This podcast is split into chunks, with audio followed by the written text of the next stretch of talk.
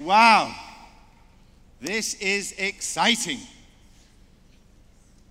I want to talk to you uh, tonight about unity in diversity.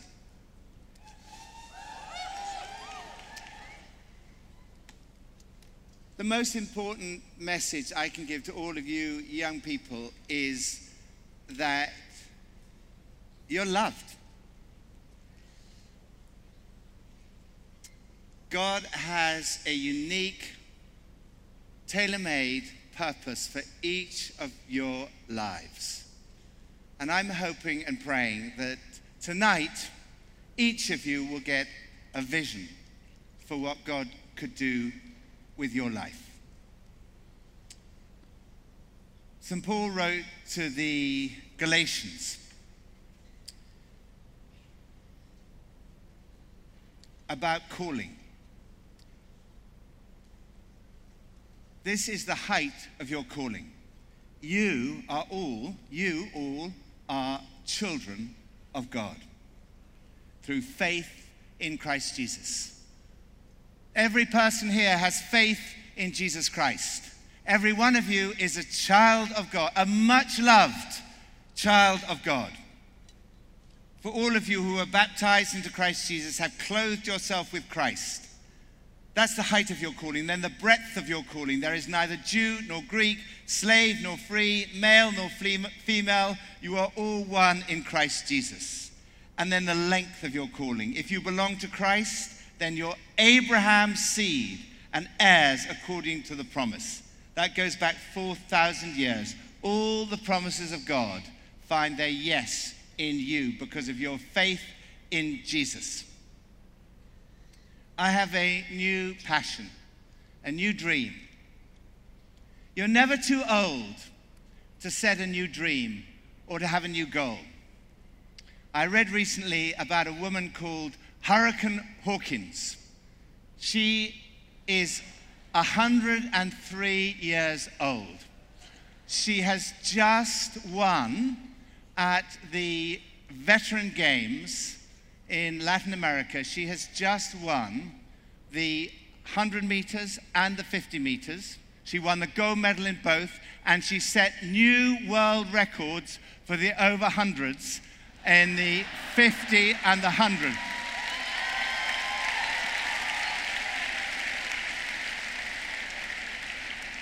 And here's the thing, she did not start running until she was one hundred years old.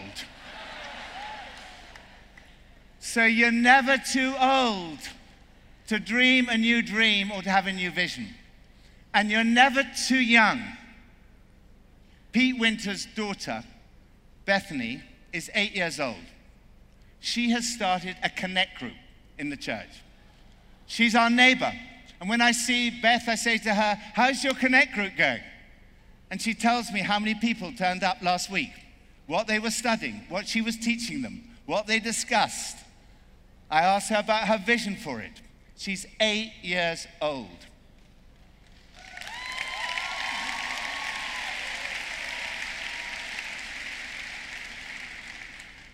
So if you're here tonight and you're eleven or twelve, don't worry, you still got time. You're never too old.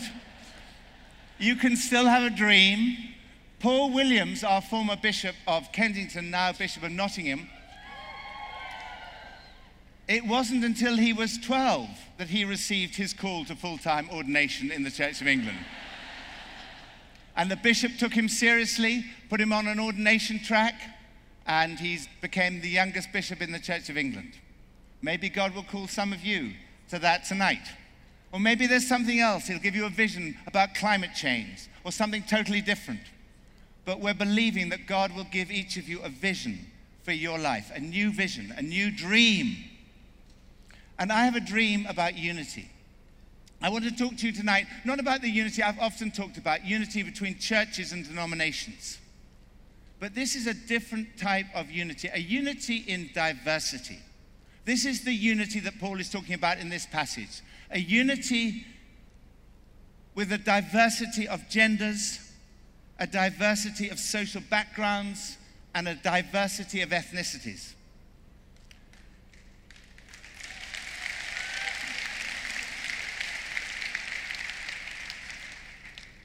And this is so important because in our society, there is still sexism, there is still elitism, and there is still racism. We have an amazing church warden.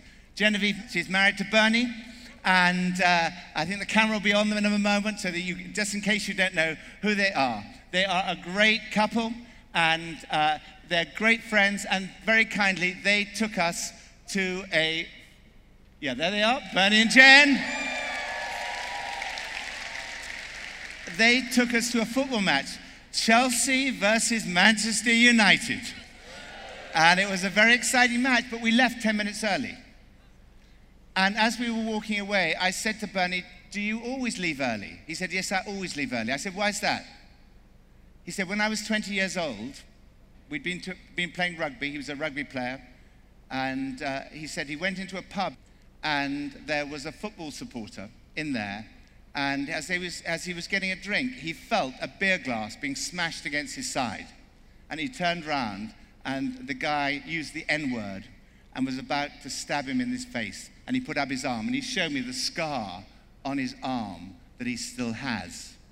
And what struck me was racism is not dead. This is this year. We left ten minutes early because he's aware that could happen again in our society.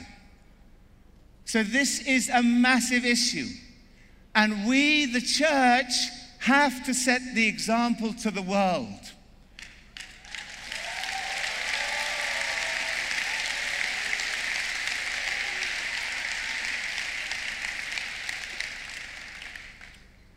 Now, what I'm going to talk about tonight is a very, very sensitive subject.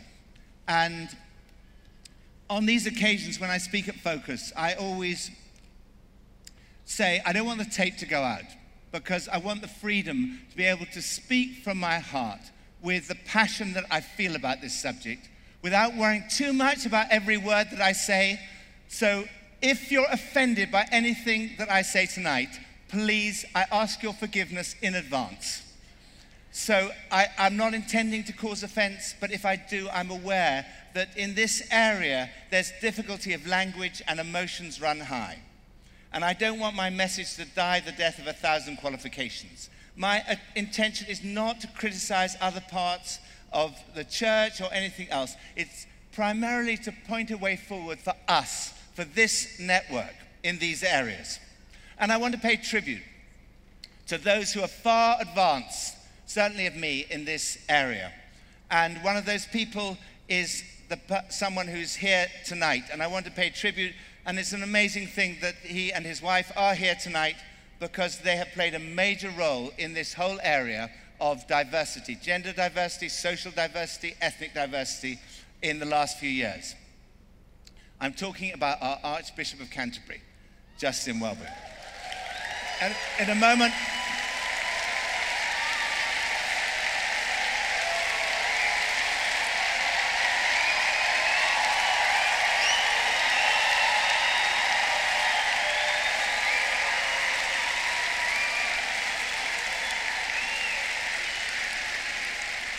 so here's just one or two of the things that he has achieved since he's been Archbishop. He oversaw the General Synod meeting which approved women bishops exactly six years ago this.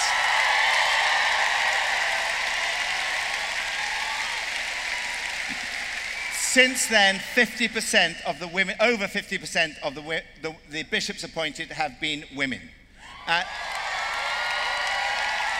and he has just appointed the first black woman bishop, Rose Hudson-Wilkin.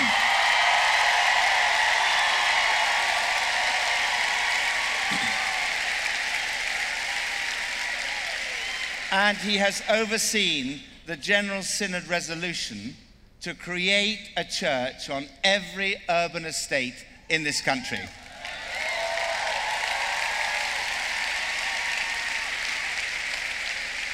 And I also want to pay tribute in this area to the work of Saint Mellitus, because Saint Mellitus is, is a theological college. It started, actually Sandy was started, Sandy Miller started it with the School of Theology. And that became S P T C, Graham Tomlin's vision. Graham, who, Graham Tomlin, who's here tonight, is his brainchild together with the Bishop of London, and it's grown and it's grown. Hundreds of people are being ordained there. And uh,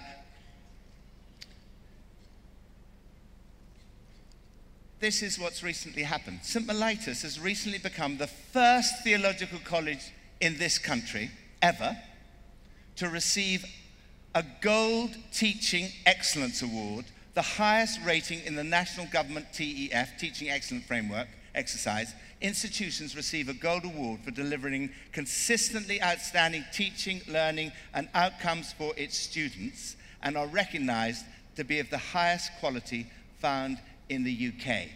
Now, just, just before, it's Andy Emerton, ca camera on Andy Emerton, who's the dean, but just, just listen to this. I was talking to one of our board members who's the lecturer at Cambridge. This is not just for theological colleges. Oxford and Cambridge, he, he said to me, I don't know whether this is true, he said Oxford and Cambridge didn't get the gold award, they got the silver award. Saint Mellitus got the gold award.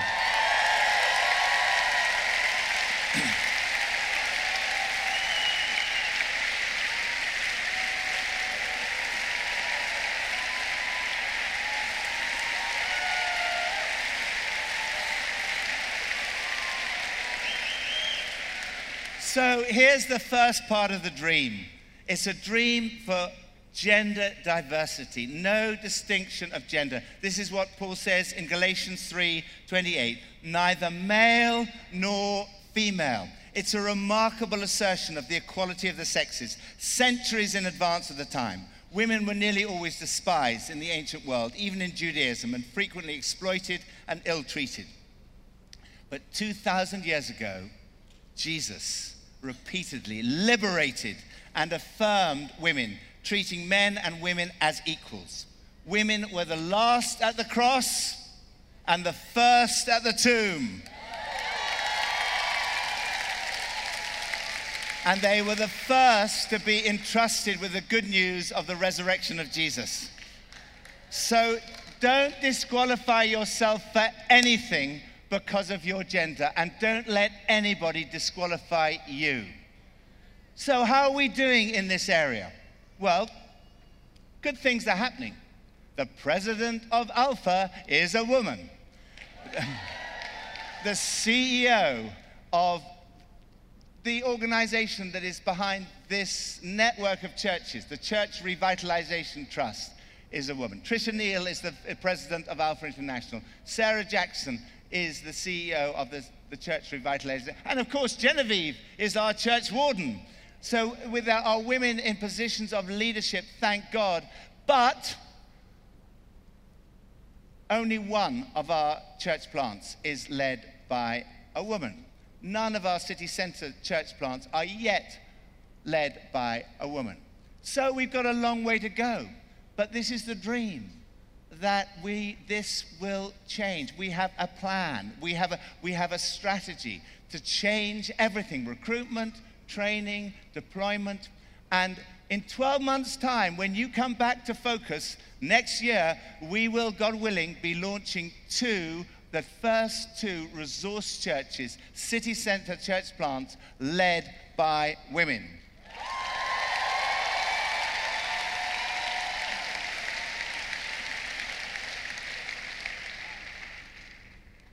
So here's the second part of the dream, social diversity. There is neither slave nor free. This is one of the basic distinctions of the Roman world. In nearly every society in the history of the world, there are class and caste divisions. Circumstances of birth, education, wealth, privilege divide men and women from one another. But in Christ, snobbery is not allowed. Barriers of class and social division are removed.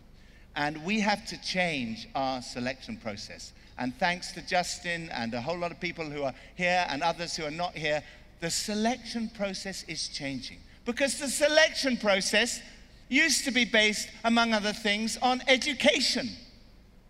That's the wrong test. Who cares how many degrees the vicar has?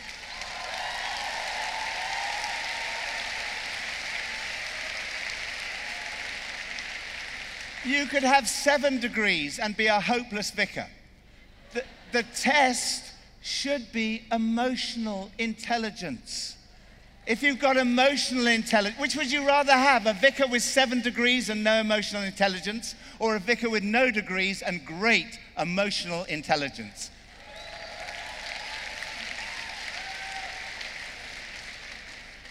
So we started, and I spoke about this last year, we started the, the Peter stream, because we need people in the Church of England who are like Paul. Paul wrote this letter. Thank God for Paul. Paul was chosen by God to write at least half of the New, almost half the New Testament. Brilliant mind, intellectual, middle-class guy, highly educated. We need people like that. But Jesus also chose Peter, who was uneducated, who was a fisherman. In fact, probably most of the people Jesus surrounded himself with were not highly educated. But Peter was the rock on whom Jesus built the church. And we need Peters.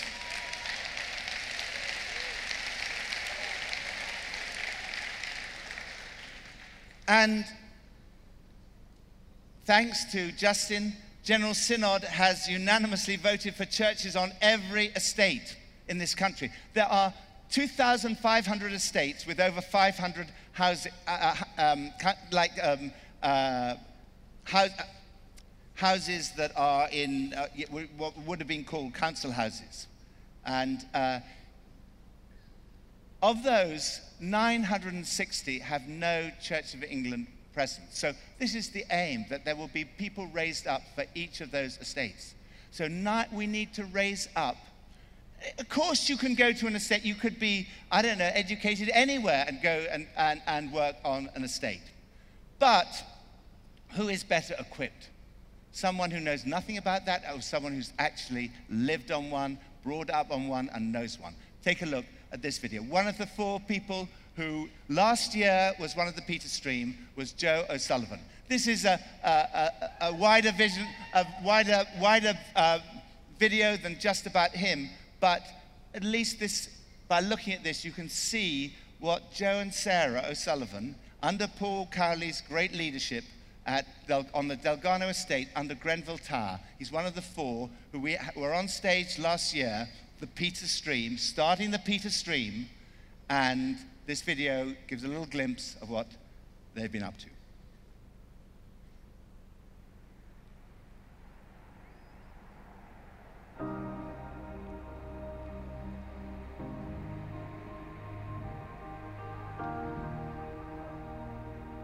I grew up in an estate, and I think the, the main thing is sort of hopelessness. Hopelessness that there's not much more to life than just the estate.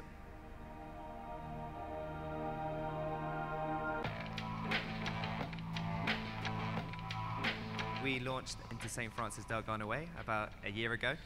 Uh, so we joined uh, the congregation that was already here, so there's a small team of us of about five. Most people recognise that the Church of England is underrepresented in terms of its leadership in areas of ethnic diversity, social diversity, and educational diversity.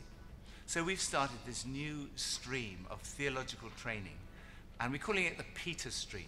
For the first time, I feel like You know, what I couldn't see, I couldn't see myself leading in this way, and now I see such potential for people that look like me and people that don't look like me to bring that diversity, to come and to be part of the church, to lead it in this way.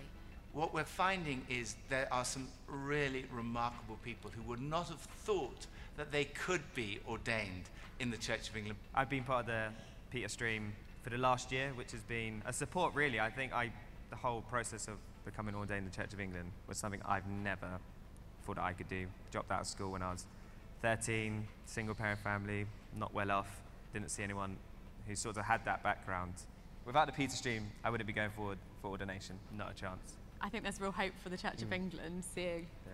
different kinds of people who could be leading amazing churches around the country.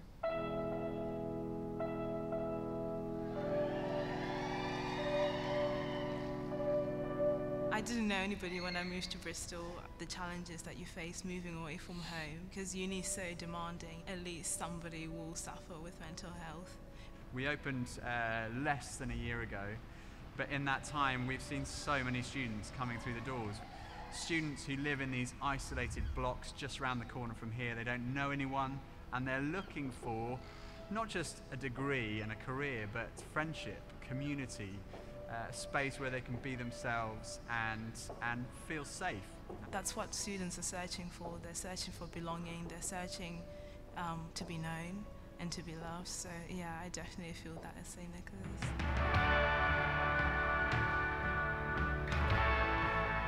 Saint Peter's was itself a church plant from H T B in two thousand nine. And since then, we've been able to plant ourselves five times. Jesus is good news to the poor. And in all of our cities, there are thousands of people who are poor in the widest sense of that word, materially poor, socially poor, spiritually poor. And if the churches that are being planted as resource churches right across the cities in this country could see all the need around them, whether it's through urban estates or youth unemployment or food poverty or people who are struggling in drug or alcohol addiction, and somehow be the answers with Jesus to those problems, then I believe that we would see the evangelization of the nation and the revitalization of the church and the transformation of society. If every estate had a church that helped their community, it would make a difference to so many lives, from children to adults to the elderly to, to people with disabilities. Just to let them know that God loves them and that they are loved would just make such a huge difference.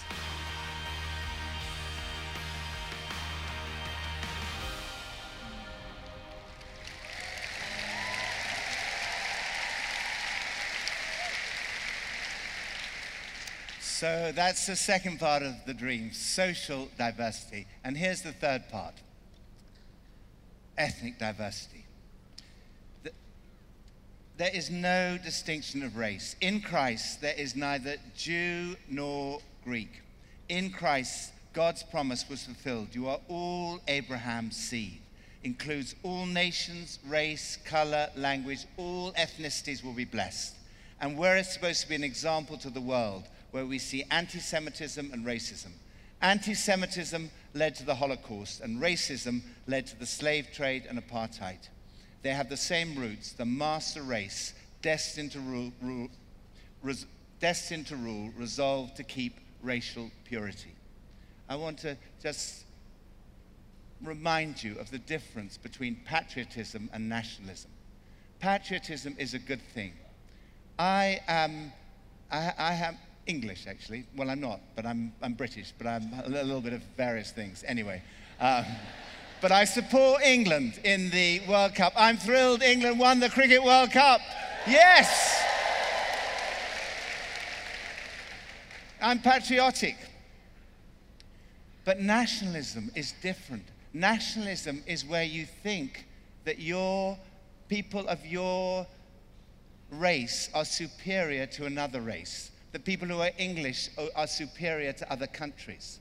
That people who are German are superior to another race. That people who are American are, are worth of more value than someone of another nation. People who are Chinese are of more value than another nation. That is nationalism. And that is highly, highly dangerous, because we're all equal in God's sight.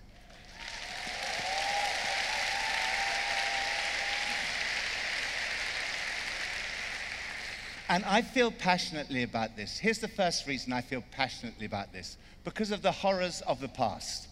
When I was fourteen years of age, my mother took my sister and I for a walk along the promenade in Brighton. And she told us, she said this, your father, my father, is a German Jew, and you are never to speak to him about it. And I never did. He died in nineteen eighty-one. I never mentioned to him, and he never mentioned to me, that he was German or Jewish. And I never really understood why. But a few years ago, a museum in Berlin sent me my family tree. I knew nothing about my family because he told me nothing. But this museum sent me this file. And on the front cover of this file was my family tree. And I saw that it was interesting. My father, my grandfather was called Sigmund. My great-grandfather was called Isaac, and my great-great-grandfather was Abraham, not the Abraham. But what I saw, my father's down there, right in the middle, in the, in the green. Um, I, I, my father escaped from the Nazis with his, together with his sister. Uh, my, this is the picture of my father and his sister. They escaped in uh, the thirties from the persecution, the Holocaust. But what I saw on this uh, family tree was all the Gumbels who had died in different concentration camps. And all the time I'm discovering more. Even in the last two weeks, I discovered a bit more about uh, one of his cousins, Siegfried. Uh, because what's happening now with uh, Wikipedia is articles that are in German uh, are, are coming out about the Gumbel family, and I'm discovered about Siegfried. Siegfried, this, yeah, that's Siegfried's picture. He was the mayor of the town, and his wife had died, and his, he managed to help his two children to emigrate, but he stayed because as the mayor, he wanted to look after other Jews who were in Heilbronn. And on Kristallnacht, the night when all the Jews, Jewish shopkeepers had their shops smashed, all the synagogue uh, glass was smashed, he was arrested and taken into custody. And he, it was said that he returned a broken man. And then uh, on October the fifth, nineteen forty-one, he was arrested. After being dragged from prison to interrogation for five weeks, the sixty-eight-year-old was taken to Dachau concentration camp. There he was murdered on January the twenty-seventh, nineteen forty-two. And now I understand why my father was too traumatized by what had happened ever to speak about it, even to his children. The horrors of the past, the dangers now of any hint of anti-Semitism. So that's the first reason I feel passionate about it. The second reason I feel passionate about it, because of the blessings of the present. So our eldest son, Henry, has married someone who comes from Bangalore. She is Indian. So I'm so thrilled. I have an Indian daughter-in-law, and I have, this is their child, my grandson, Makaya. He's half Indian. And then my daughter has married Miles. There's, uh, Miles is from the Punjab, although he's never been to the Punjab. And he likes red tops for his wedding. And um, he sent me a message on WhatsApp, which went like this. Does Nikki want a picture of me leaning on my van holding a spanner? Then when you drop me into your talk and say I'm a plumber, it also nails the class divide too. Make, makes you look less posh.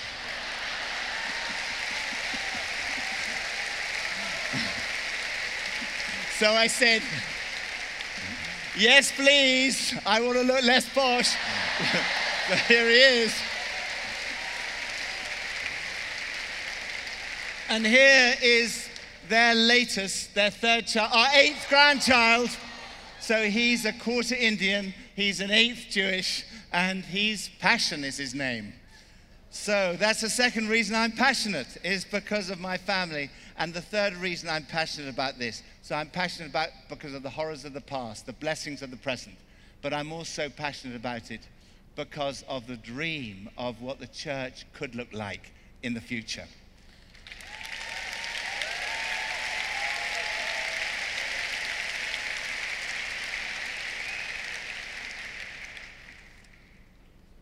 The Church of England, we have to acknowledge our past. Your German schools consistently teach now about the Holocaust to ensure it never happens again. And we need to teach our history for the same reason. And the Church of England, we have a lot to be ashamed of. You know, the Church of England owned slaves. When slavery was abolished, the Church of England was given compensation. Not the slaves. The Church of England received compensation for the slaves that they owned. And that is a horrific past. And then when the Windrush generation came to this country, they were turned away often by churches, or at least not made to feel welcome in churches.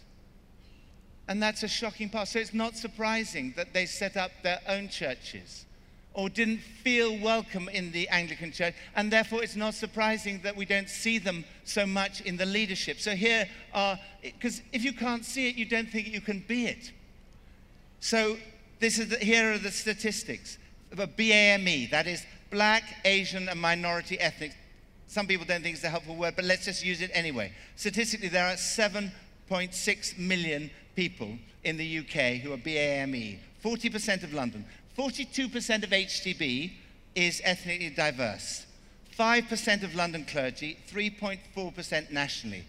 And so our congregation at H T B is totally representative of London. But, and this is where I have failed, and I have to take responsibility, it's entirely my fault.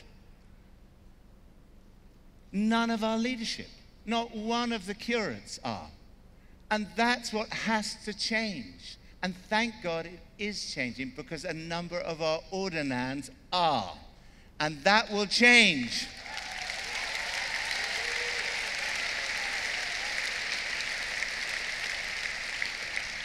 So this is not an issue of political correctness or P R. This is a justice issue. This is a theological issue. This is a Jesus issue.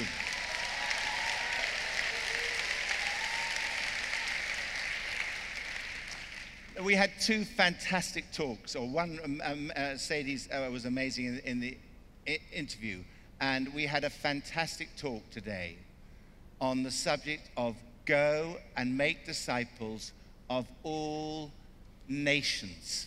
The Greek word is ethne. Go and make disciples of all ethnicities.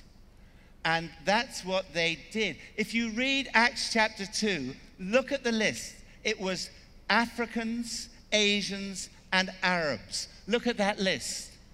And in there, you see Cretans and Arabs.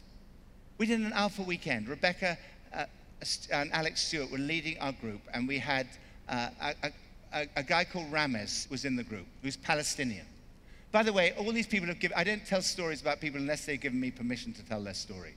Uh, Bernie gave me permission to tell that story, and Ramez has given me permission this story. He invited his friend Andreas, who is a Greek Cypriot. And on the Sunday morning, as people were being filled with the Spirit, I saw Ramez, tears pouring down his face. I said, "Why are you crying?" He said, "I've just seen in this verse Cretans and Arabs." He said, "I'm an Arab, and my friend is a Cretan, and we're both being filled with the Holy Spirit at the same time."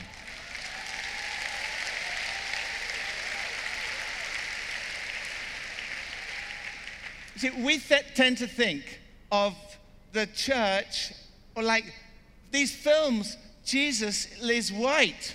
Jesus was not white.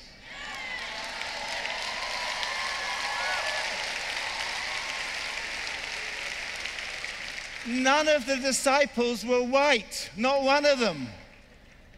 The early church were made up of like these Asians, Africans, Arabs, the early theologians. Tertullian came from Tunisia, Clement from Egypt, Polycarp from Turkey, Justin from the Palestinian West Bank, Ignatius from Turkey, Basil, Gregory of Nazaranda, Gregory of Nyssa came from Turkey, John of Damascus came from Syria. All the desert fathers lived in Egypt. It was diversity. That was the church. So what's the dream? Let's get back to the church as it should be.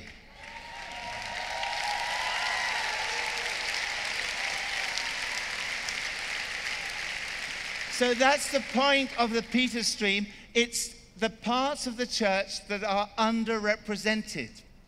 The parts of the church that are underrepresented. It's two separate streams. One is those that are educationally or socially diverse. The other is those that are ethnically diverse. There might be some small overlap, but not necessarily. But we need to, if the church is going to represent the nation, which it should, then it mu the leadership must represent the nation. The nation is educationally, socially, and ethnically diverse. And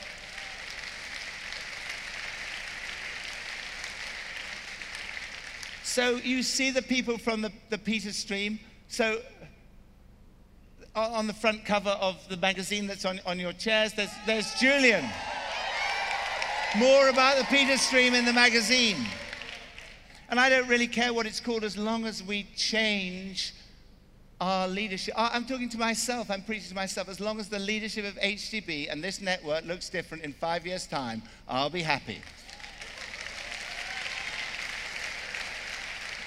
So we started with four last year, and this September, in just two months' time, there are nineteen starting, and would you like to come up on the stage? Right now. Some of the, this includes some of our young female ordinands.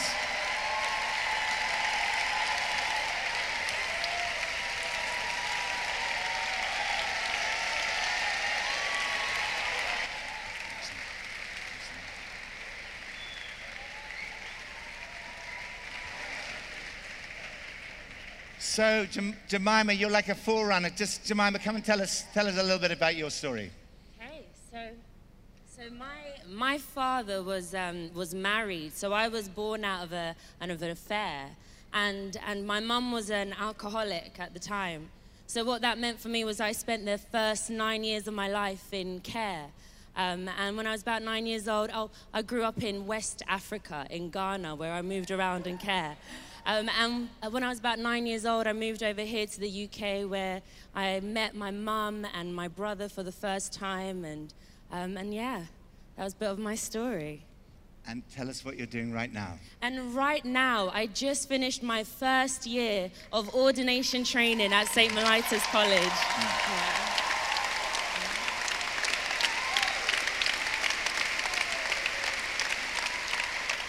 And when you when you finish your when do you finish your curacy? I finish my ordination training next summer, and then I will be doing a curacy at H T B. Hallelujah, Claude.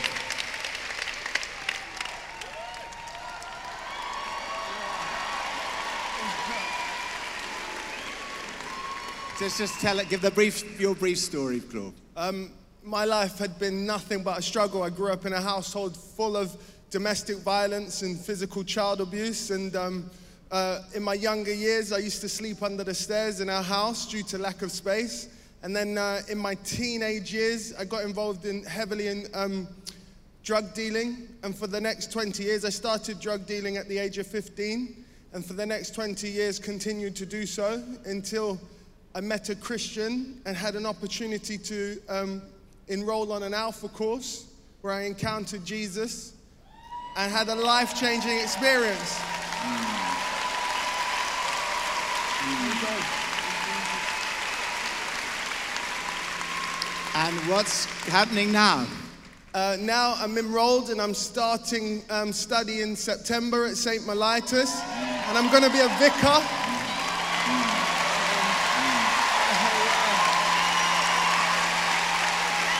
So here's the future of the Church of England.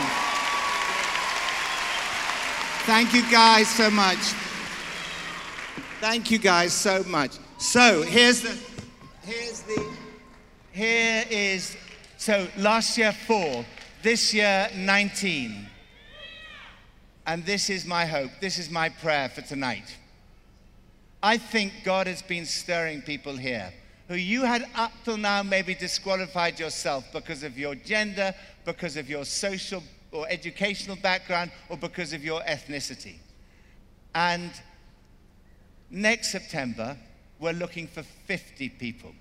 And I believe quite a lot of those are here tonight. And I'm going to give you an opportunity later to come forward if that you feel that stirring. Coming forward doesn't mean that you get ordained, although Justin Welby could ordain you straight away. But he won't. So, uh, but, but we're looking for fifty for next September. That's September twenty twenty. And for September twenty twenty-one, we're looking for one hundred fifty. And for September twenty-two, we're looking for five hundred. and that will change the nation.